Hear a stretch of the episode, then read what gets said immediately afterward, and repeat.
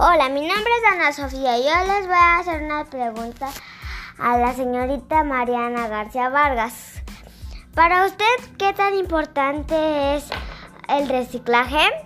Para mí es importante el reciclaje ya que a veces nosotros utilizamos cosas que le tiramos a la calle y eso provoca que el medio ambiente este, esté sucio y puede provocar enfermedades dañinas para los seres vivos. También tenemos que reciclar botellas, bolsas, cosas que utilicemos en casa que se puedan reciclar y también que, que podamos eh, pues separar la basura para tener el mundo limpio. Gracias.